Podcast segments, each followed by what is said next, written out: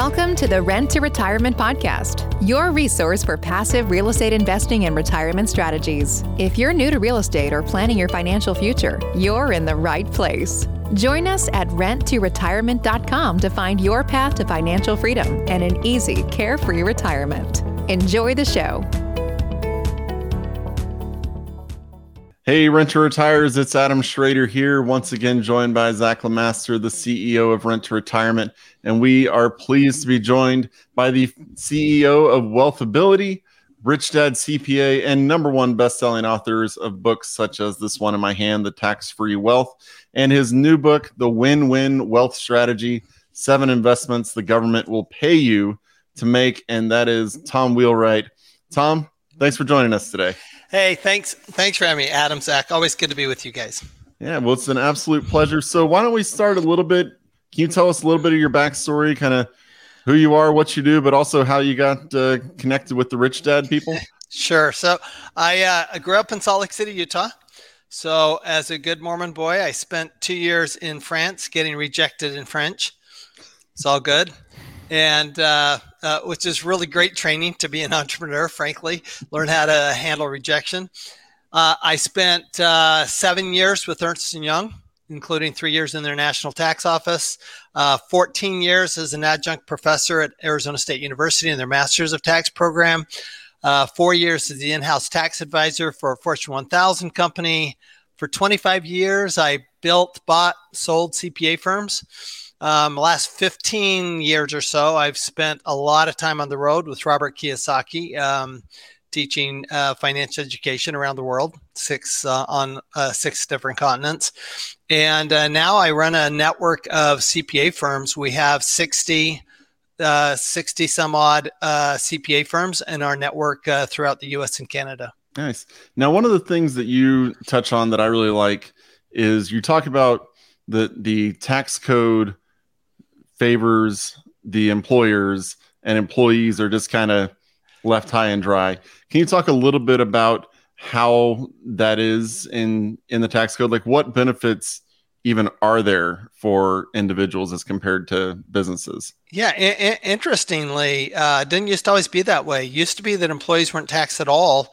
until 1944, they weren't even allowed to be taxed. In 1944, they said, well, we're only going to tax you on the amount of money you earn over the average earnings. And that's where we got the standard deductions.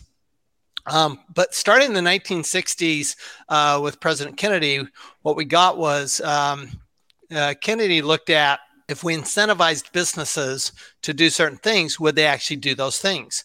So, um, you know, fast forward to today, businesses now it's completely flipped. So where employees were never taxed, now employees are taxed the most. I mean, good example, last 2 years, everybody's been working from home. If you're a business owner, you get to deduct that home office. If you're an employee, you don't. So employees are pretty much left um, unless you're going to be an investor. Now, investor, anybody can be an investor. So, and it, you don't have to be a big investor. Everybody can do that. And in my new book, uh, Win-Win Wealth Strategy, I actually look at seven different investments. Two of those that are most common for uh, individual investors would be insurance and retirement plans. And those are two things that the government does favor that any individual can take on. You don't have to be in real estate, you don't have to be in business, you don't have to do one of these other um, areas where the government really highly incentivizes. Uh, but the government pretty much has said uh, there are certain activities that we prefer and if you do those activities, we're going to give you tax benefit. There are certain activities that, yeah, if you do them, that's fine. You just pay tax. And one of those, act, the the number one activity where you're going to get taxed is being an employee. I love that, Tom, and, and thank you so much for giving us a little bit of history on on taxes as well, because I, I think it's very interesting. It's important to know why we're being taxed in the different capacity that we're working and also why it's important to operate since we're talking about you know Kiyosaki and cash flow quadrant why it's important to operate on the B and the I side, right? Is that's where you you have the most tax benefits, and it's important for everyone to know that that is the government is incentivizing you to do certain things. They they want economic growth and they want investors to go out and be productive and build, you know, housing and, and things like this, especially in certain areas, to allow you to take advantage of these tax codes. And this is where you really can catapult your investing to the next level is being a strategic investor to take advantage of these tax benefits to further your own portfolio. Um, since you talked about your new book, we're very curious to, t- to hear about that. Do you mind just going through? Can you list the seven ways or the seven key aspects? I can actually, right off the top of my head, believe it or not. Uh, so number one is business, and a good uh, a good portion. That, that's the biggest chapter in the book because business is always the most incentivized. And by the way, we looked at 15 different countries and we looked at the incentives in 15 different countries. We literally have 150 end notes on 15 different countries um, because we wanted to see what do other countries do is this just a us phenomenon or is this something that is done worldwide business it's almost unanimous that uh, business is favored and makes sense um, the government wants to create jobs that's the number one real reason for business. I mean, obviously the economy is good, all that kind of stuff, but the number one reason is that they want to create jobs. And of course, if the business isn't paying tax, the employees are because the people who have the jobs are paying the tax. So it's not like no tax is being paid. It's just been shifted from the employer to the employee. That's pretty much what the government said. Um, the, the, the second one would be um, real estate. Real estate is a huge tax incentive, not just in the US, more so in the US than other countries, but pretty much pretty well incentivized in many, many countries. Um, pretty actually, I was surprised by how many other countries had similar incentives to the U.S. Uh, for real estate investment. Basically, the, the the incentive is if you buy a house for yourself, you may get a small incentive, but that's pretty rare. Actually, the U.S. is one of the few countries that does that. If you buy housing, if you create housing for other people, then you get big incentives. Okay, so the idea is we need more housing. So if you if you if uh, again taxpayer, if you put your money into housing, we're going to give you tax benefits to encourage that kind of behavior. Um, number three would be technology. Technology is uh, uh, actually a, hugely incentivized throughout the uh, developed um, uh, developed world. Uh, very very big incentives. We see it. That's why Tesla and Amazon didn't pay taxes for so many years, right? It's because of those high incentives for technology. Um, another one is um, energy. Energy is highly incentivized. This was another one that surprised me that how many countries incentivize energy. It's not just the US. Um, a lot of countries, and, and of course, that's for defense, that's for economy. There's a lot of reasons for incentivizing energy. Um, uh, renewable energy is highly incentivized, um, but so is traditional energy, um, whether it's uh, natural resources or whether it's um, nuclear, which is not a renewable energy. It's more in the tr- traditional um, category. Um, another one, uh, another big one is, of course, agriculture. Uh, I've I've had a number of uh, clients over the years that had farms or ranches. I've literally never seen somebody in agriculture pay tax. It is the high, most highly incentivized um, activity, and and the is pretty obvious. I mean, we need food, and we want food production. We want we want food production to be in the U.S. We don't want to have to rely on importing food. That's a really dangerous place to be as you can see in uh, Europe and the, and a lot of the undeveloped countries where a lot of food production, you know, a lot of wheat, for example, is coming out of the Ukraine, and you see that the the downside to relying on that kind of food or energy production, right? We're seeing the downside right now pretty heavily. Um, and then, of course, there's insurance and there's uh, retirement plans. So those are basically the seven um, investments. And the great news is, is they're available to everybody. I love that. And obviously that goes back to our point of the government is providing these type of tax incentives and benefits to promote certain ac- activities um, that's going to benefit our country and our economy as a whole. And I think the beautiful thing you'd probably agree, Tom, is when you can use multiple of these and intertwine them together, right? right? I mean, we're real estate investors. That's you know what we're here for to talk about today. So we'll be specific about that. But you can be a real estate investor. You can couple that with being a business owner, and you know do do those combined together possibly have some energy efficient you know solar panels or whatever, and you can do additional things on that for additional credit. So you can do all these things kind of collectively. And why why are we talking about this? Taxes are the number one expense we're all going to pay. We spend so much time talking about taxes because that's the easiest way to give yourself a quick raise, right? right? And to um, be able Unless to you're a farmer. You're not paying it anyway, right? Right, exactly. I have a lot. I'm Farmer, from farmers get this. They understand this. They've understood this for years and years and years. This is not a new thing for farmers. I uh, I come from a farming family. I'm, I'm from Wyoming, and a lot of our friends and, and family own um, cattle and, and livestock, and that's a huge. There's huge tax incentives with that. Of course. A lot of them do organic farming too. There's additional benefits for that type of food too. So um, yeah, they they get it, and we work with a lot of those investors too to put additional money into real estate and, and grow their portfolio there. But let's talk specifically about real estate, Tom. I mean, just for the average investor, someone that since this is accessible to anyone, um, if you're providing housing for other people as an investor, what are some of the, in your mind, some of the biggest tax benefits just off the cuff that that every investor gets access to and needs to be aware of? Well, you know, there's really four ways to make money in real estate, right? Um, the first is depreciation. So this is the big tax benefit. The cool thing about real estate is of all the asset classes and all the investments, it's the easiest one to leverage. So it's easy one easiest one to get debt, right? The banks are pretty will pretty readily lend money on real estate because they see it as a hard asset. They see that the renters are going to repay those loans. So, um, real estate combined with debt, that's actually a combination that is almost a must if you're going to get the tax benefits. If you figure that you can buy five times as much real estate using debt than doing it personally, you also get five times the tax benefits from the depreciation. So that that depreciation is the single biggest tax benefit. There are other tax benefits. For example, you can sell the property and not have to pay tax because you can do a like kind exchange, a 1031 exchange.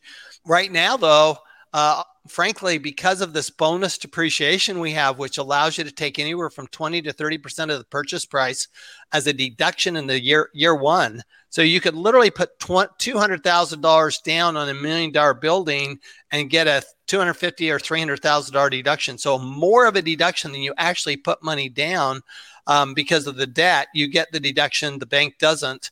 And so that depreciation just becomes really big when you add in this bonus depreciation that we have specifically this year. It starts phasing out next year, but this year it's huge. And then when you add into that the appreciation, which you may never pay tax on, you can do 1031 exchanges. You can pull money out as debt and never pay tax on the debt because debt's not taxable because it's not your money. So even you're just temporarily using it, you're going to owe it back, um, but debt's not taxable. So you know it's that combination of debt not being taxable, so you can pull out the appreciation down the road in cash without being taxable simply by refinancing and, and borrowing the money. And then you do 1031s forever and ever. Um, of course, we call it buy, borrow, die, so that you actually hold it when you die and all your taxes just magically disappear, which is truly amazing. And real estate's one of those areas where you can really do that, where you can, you know, you buy the asset, you're not paying tax when you buy it. You can, uh, when it when it appreciates, you're not paying tax when it appreciates. Then if you hold it uh, uh, when you die, then those taxes just disappear. I mean, that's that's beautiful. That's uh, I mean, so many people are right now with where interest rates are at and things. There's a lot of uncertainty, and people are wondering, "What do I still buy real estate right now?" And and of course, my kind of retort to that would be, uh, "Do you like saving money in taxes?" Um, you know, of course, if you're a professional investor and doing some of these, implementing some of these strategies, which which we do, of course. Tom's talking about cost segregation studies and doing accelerated depreciation. Right. I mean, Adam, what's the return on investment for that? If you're putting two hundred thousand dollars down, getting three three hundred thousand dollars in tax savings, That's you know infinite. I believe is the correct answer for that. it's a beautiful thing. That's uh that's the whole point of uh, this book, right? Tax free wealth. Well, and that's why I say that. Um, you know, in in uh, my new book, uh, Win Win Wealth Strategy, there are seven investments the government will literally pay you to make the investment. So the li- government is literally paying you to make the investment in real estate. They're literally saying, "We will pay you to make this investment. Um, you're willing to put some of your money in. We're going to put in the rest." And it's it's a pretty generous uh, proportion when you think about how much the government is putting in versus how much you're putting in. Tom, would you say that this is following these type of strategies when we're talking about building generational wealth? I mean, you work with a lot of wealthy people, Robert mm-hmm. Kiyosaki included, that have been extremely successful, and you see these families that continue this wealth. I mean, there's there's a reason they're making that money in these investments and maintaining these investments. Would would you agree? Yeah, for sure. I mean, the the, the challenge is, is that you really can't get where you want to go um, financially if you're paying high taxes. It's literally impossible. The numbers just don't work. So, um, you know, the old idea of, you know, uh, in, you know, and do a 401k invest in a, you know, well diversified portfolio, mutual funds. Uh, while 401ks do work tax wise, um, uh, they don't work as well. Okay. And, uh, and certainly you can do much better tax wise than a 401k. So um, there's a reason it was number seven and not number one. um, these are in order of importance um, to to the taxpayer, and so uh, you know that the, the the thing that people forget about is not only am I saving taxes now, but now I have that tax money to invest. So you actually and not on top of having that tax money to invest, I can leverage that tax money with the bank. So I'm not like if I save twenty thousand dollars I can buy a hundred thousand dollar property by saving twenty thousand dollars because I can put twenty thousand dollars down and buy, borrow eighty thousand dollars from the bank. So the the multiple it's literally exponential when you look at how fast the wealth is built when you're able to borrow money. Now, when you talk about business being number one, is there a specific? Do they incentivize different business structures more than the other? They, or they, is, they, you know they do how how you structure your business is very important okay it's very very important um, you can get the same deductions whether you're a schedule c and report it on your personal tax return or whether you're a um, a, a, an s corporation or a, a, partnership or anything else um, but there are some taxes that you can avoid. So, for example, you can avoid self employment taxes if you form properly. You can, um, there are things you can do. You know, you get in sophisticated tax planning, which is what wealthy people do, right? Because they make so much money, they can't just reduce their taxes with the seven investments. They have to do more sophisticated planning. And um, there are things you can do with if you own it through your properties through a limited liability company or limited partnership that you can't do if you own it directly. On top of that, you've got of course asset protection. There's estate planning you can do so that you you can pass it on. You know that that legacy you're talking about. There's things you can do there with um, if you hold it in it through an entity like an LLC, limited liability company, or limited partnership that you can't do if you own it directly. So it what it does is it gives you a lot more flexibility and a lot more options of uh, what to do um, and who owns it and who controls the assets. If you were going to kind of rank them in terms of you know which one the government um, you know which investment of corporations the government will pay you to make, how would you kind of rank them? You mean from an entity standpoint? Yeah, like uh, you know, S corp. It, it, it totally depends on what you're doing. Oh, so I, I would I would rank them all equally, and they are all equally bad. It depends on the situation. So, for example, I don't want to be an S corporation holding rental real estate. That would be bad but I do want to be an S corporation holding a business. There might be times when I want to be a C corporation holding a business, but I would never want to be a C corporation holding real estate because that's really bad. I mean, S corporation holding real estate's bad enough, but a C corporation holding real estate, that's like super bad. Um, I, I would not want my IRA owning real estate personally because I'm losing all my tax benefits. I that the the IRA, it's like putting a tax shelter inside another tax shelter. I'm going, I'm losing some of the benefits. So um, you you really do want to be careful about which entity goes with which type of investing. Business is uh, different, different types of entity than real estate, different type of entity than stocks, different type of entity. Do I want to be in a 401k for stocks? Absolutely. I absolutely do. Might I want to have uh, gold in a 401k? Absolutely. It's taxed at a 28% rate, no cash flow. Why not? So, you know, every entity has its uses. I'll tell you the one entity that's probably misused and underutilized the most is trusts. Um, trusts are not something we use in business. Necessarily, but trusts are something we use in legacy planning and income tax planning.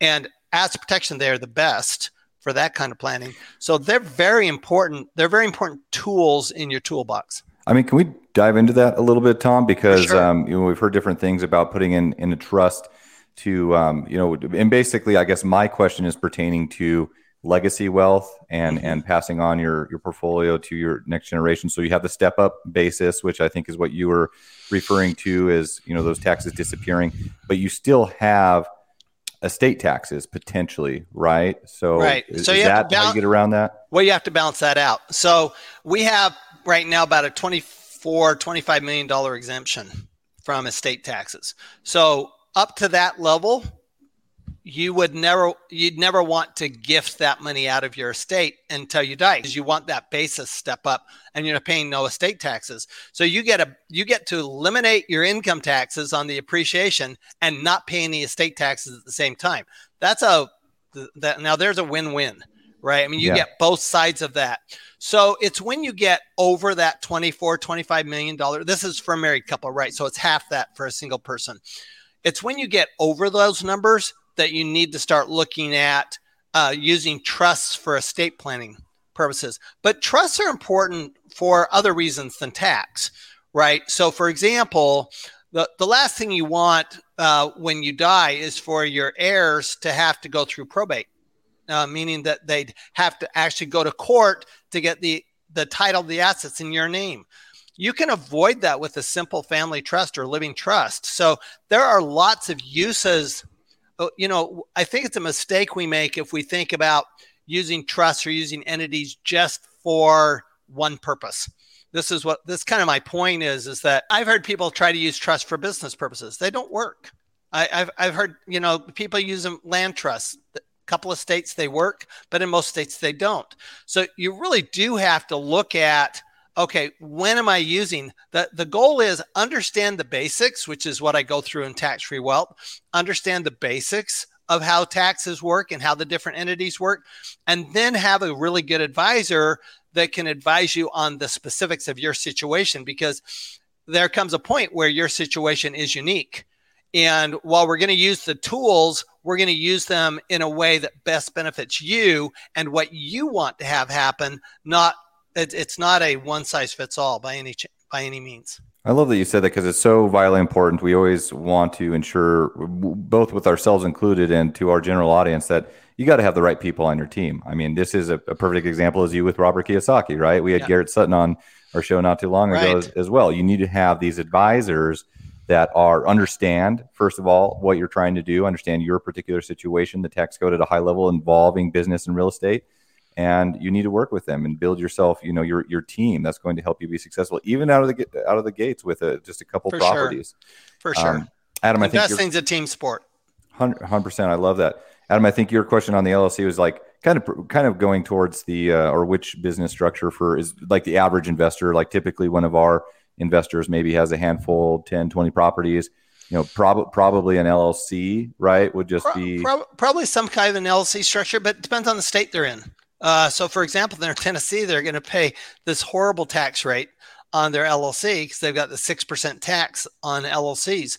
California has a tax on LLCs as well. So, not every state, most states, I would agree, a limited liability company for investment real estate or some holding company structure. In other words, you have a holding company that all it owns is other LLCs and those LLCs own the properties. So, for example, let's say that you have property in Arizona and Texas and Florida. Okay, well, you're going to want an Arizona LLC, a Texas LLC, and a Florida LLC, but they can all flow up to, if you will, that holding company, which could be a Wyoming LLC. You know, so so you do have to look at the states as well. I, I love that, Tom. Let's go talk about, uh, I guess, transition a little bit to the current state of affairs and kind of see, you know, what what do you think is on the horizon? Legislation. We had this great 2017 Tax Act that uh, just made real estate and investing phenomenal for for many ways.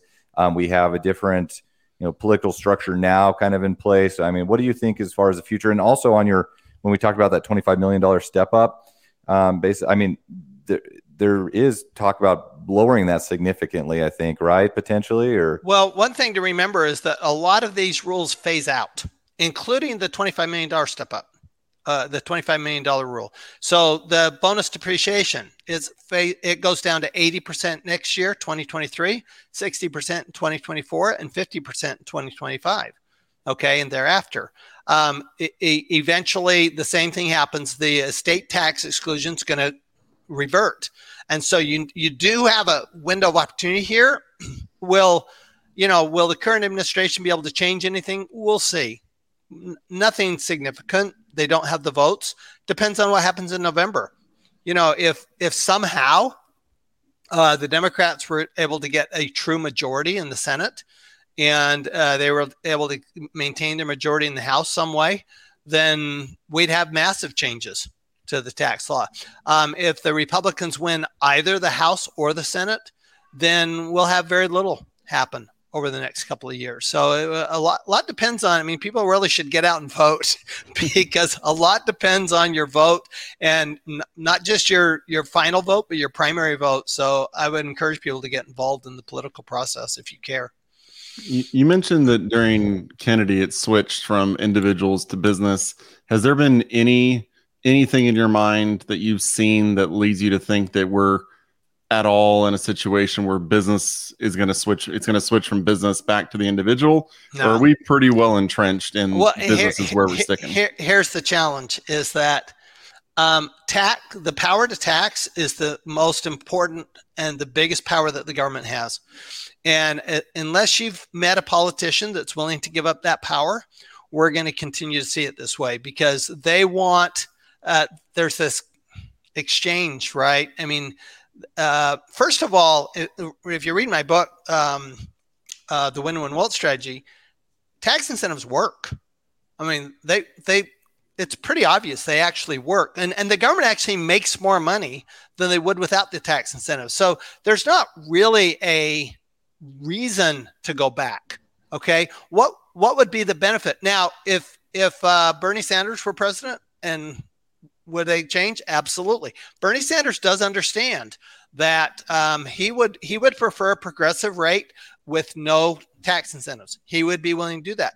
Ted Cruz, on the other hand, would also prefer no tax incentives. He just wants a flat rate. So that's something where probably the only place where Ted Cruz and Bernie Sanders agree. But when it comes to no tax incentives, they would both agree on that. Um, it, you know, we saw a bit of a shift right last year with the child tax credit and some other uh, tax benefits, but you're not. I, I it's it's hard to see that the government really doesn't have the money to do, you know, and, unless they just blow up this deficit even more, it's hard to see that they're going to be able to get more benefits to the individuals because, by the way, all the money's with individuals. Uh, you want to raise taxes, you've got to raise taxes on individuals. Businesses pay very little tax. I mean, as proportionately, there's not as much tax there. So, um, investors, um, yeah, you can you you can go after them. There is a new limitation on how much of your losses you can use against um, wage income. For example, we have this five hundred thousand dollar rule, which just uh, came into effect in 2021. So um, they are putting some limitations on investors, and you'll continue to see some tweaking there. But a, a wholesale change to individuals, I see. I just I, and, and, and until the government says we're not we're going to give up our power, I don't see it. The only constant is uh, is change, right? In uh, in the tax code. So that and, is true. And politically, can you can you elaborate on that uh, aspect? That just what you mentioned in 2021 that changed. Um, are you talking about active yeah, like? Th- this is a very this is a very important change that I don't hear anybody talking about. So prior to 2021 um, let's say you had uh, one spouse with, um, you know, a million dollars of wages. They're a surgeon or whatever, right? And that's wage income because they work for the hospital. And then you have uh, the other spouse is a professional real estate investor. Prior to 2021, um, you could actually invest enough money to eliminate the taxes on the million dollars of wages. Beginning in 2021, you can no longer do that. You can only offset up to five hundred thousand dollars of those wages. So if you have wages, interest income, dividend income, retirement income, those all add up together, you can only offset 500,000. Now, here's what's interesting. Speaking of business being the number one benefit, you can offset all your business income. So if your income, so if your losses are all from real estate and your income's all from business, why are you paying tax? It's just because you're not investing enough or you don't have the right tax advisor. Um, but really, if that's where your income and your investments are, mm, you literally can pay zero tax. It, it literally can be tax free wealth. I love that's, that uh, so much. That's Zach's dream right there.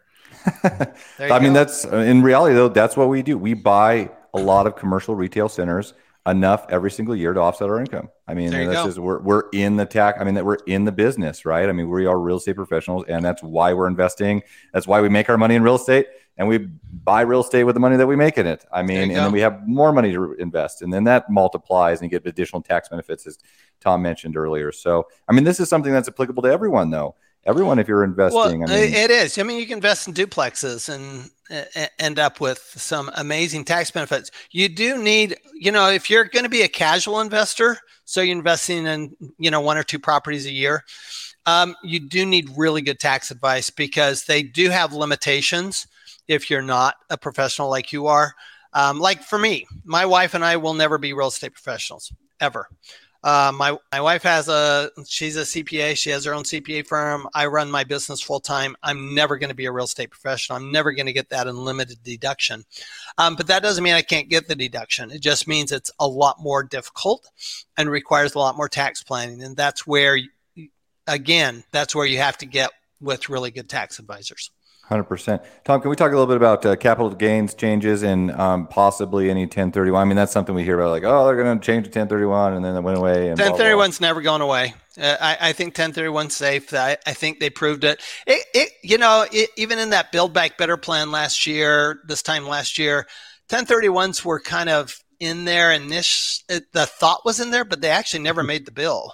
So they actually never got there. I, I think 1031s, you would decimate the real estate market. You'd have a 1990 again, which I, m- most people don't remember 1990, but I do, where we had the um, RTC, um, Resolution Trust uh, uh, Corp, where basically the the government, the banks owned all this real estate, and you had a much bigger crash than 2008, 2009 you had in 1990.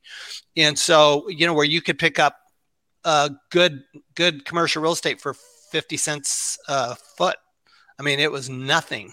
Um, I had clients who made all their money. In fact, if even if you if you look at Robert and Kim Kiyosaki's history, they made all their money in 1990, 91. That's where they got free. That's where they got out of the rat race was when they were buying properties back then because it was so cheap. Real estate was so cheap in 1991 because of that huge, the whole savings and loan debacle. So I, I am not too worried about the 1031 capital gains. Could they raise the rates? They could. The challenge with capital gains is, is that um, they don't act, it, raising the capital gains rates doesn't actually produce income for the treasury. Uh, people just stop selling property. So, um, could you get, you know, you're more likely to get a transaction tax on uh, the stock market. That I could see.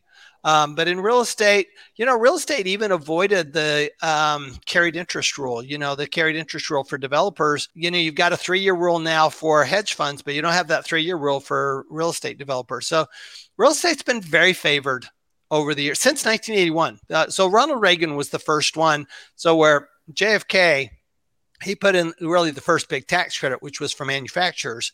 Um, Ronald Reagan was the one who uh, brought in really the first big tax benefits for real estate with uh, that accelerated appreciation in 1981. He did again in 82, again in 84. 86, of course, they limited it back down, but they reduced the rates. So um, real estate's had a pretty long history. Um, but you never know. It's like oil and gas. Oil and gas has a really long history, longer than real estate and you know they keep trying to um, to, put the kibosh on it, and they keep losing. So we'll see.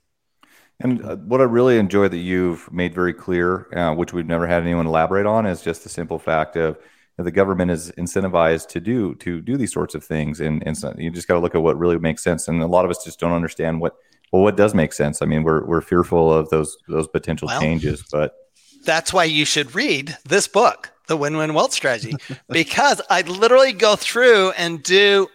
I, I, I don't just look at the taxpayer side of thing. I look at the government side. What does the government get out of it? Okay, financially. It's interesting enough, the one where the government does not really do well is in pension plans and and uh, 401ks. That's a pretty much a break even for them. But all these others incentives, they do really well. So um, so well that literally there's a chapter on how to get the government to pay for your Ferrari, and they literally will do that. If you if you do enough uh, investing, you can literally buy a Ferrari with the government's tax savings. I love it. And it, does that uh, include driving your Ferrari uh, to to work at uh, 200 miles per hour, or? Uh, well, you they know, won't pay your ticket. they won't pay your ticket, uh, and and that's non-deductible. By the way, your ticket is non-deductible because it's a it's a fine. Uh, interesting, Tom. A lot of our listeners and and investors are either just getting started, they're in their newer stages. We have some people that are pretty high level, but a lot of them I would say would classify as 10 properties or under and sure. just getting their, their feet wet in the investing world. Do you have any advice from them as, as far as just like philosophically, even just to think about real estate from a tax perspective and, and any advice on path forward for them? Yeah, I, I, I just a, a few things. First of all, specialize. Okay, get really good at one type of real estate. So if you're going to do plexes, do plexes. If you're going to do multifamily, do multifamily. If you're going to do industrial, do industrial. Don't don't spread yourself too thin because it's really hard. Real estate's difficult. I mean, it's it's it's something you can get caught with your pants down pretty bad, um, which is why some people say don't use debt because they got caught with their pants down. Okay, but I and and that's that's really another thing to be thinking about is real estate do, makes most sense when you're willing to use debt. Uh, it it's okay as an investment if you don't use debt, but it's really good when you use debt because you're leveraging them. I mean, think about right now we have eight to nine percent inflation rate and we have a six percent interest rate. That's not very common that you actually have inflation running ahead of interest rates. So that actually makes real estate even better um, uh, as, as an investment, and you got to consider it, but only debt. Now, here's the thing I would tell people: a lot of people are afraid of debt. And what I always tell people is if you're afraid of debt, it's because you don't trust the asset that the debt paid for. Okay. If you don't, if you if you're not comfortable with the debts because you don't trust the asset. So again, I would get the education. What you guys are doing is so important because you're educating people on okay, here's how to do the real estate. Here's what you need to do in real estate. Don't just think real estate's not a panacea like any other business, it's hard work. It takes a lot of education, it takes a lot of knowledge, and it takes a good team around you. And, uh, you know, once you start getting that team around, once you start getting that education, you know, eventually, I mean, taxes for me are pretty simple. You know, I can I, I, I can look at somebody's tax return in about five minutes and tell you what you need to do. Well, that's because I've got 40 years of experience doing it right? Most people can't do that because they don't have that kind of experience. So I would say get uh, I absolutely specialize. A rich will make uh, a niche will make you rich. Um, so make sure that you specialize. Don't don't scatter yourself. Um, make sure that you learn how to use debt and use it properly, and uh, and and get a good team around you. Beautiful. Thank Fantastic. You. Well, Tom, thank you so much for joining us today. Really appreciate it and all the advice. Everybody, you can check him out at wealthability.com or at tomwheelwright.com. That's wealthability or tomwheelwright.com. His new book is out there, The Win Win Wealth Strategy Seven Investments the Government Will Pay You to Make. So go and check that out. I'm sure you can buy it from one of those two sites if you head on over there. Well, you can always go to Amazon, or right? you can, I was so say they, have got it. Always go to Amazon too. Always I'm go sure. to Amazon. Yeah, they always have it. But you know, if you want to go direct, so, you know, make them a little bit too. more money. yeah, I'm. Uh, you know what? I'm good with it. Go to Amazon. Uh, WinWinWealthStrategy.com is another place that we sell it. Um, but uh, certainly, uh, Amazon is is pretty quick and easy, and and they do discount the book, so um, it's a it's a good place to go. All right. Well, thank you again, everybody else. You can check us out at renttoretirement.com. That's renttoretirement.com. You can see all of our inventory there. You can schedule a call with one of our investment strategists to talk about how you can move forward on your path to financial freedom through real estate. If you have any questions, email us podcast at renttoretirement.com. That's podcast at renttoretirement.com. And we'll talk to you on the next episode.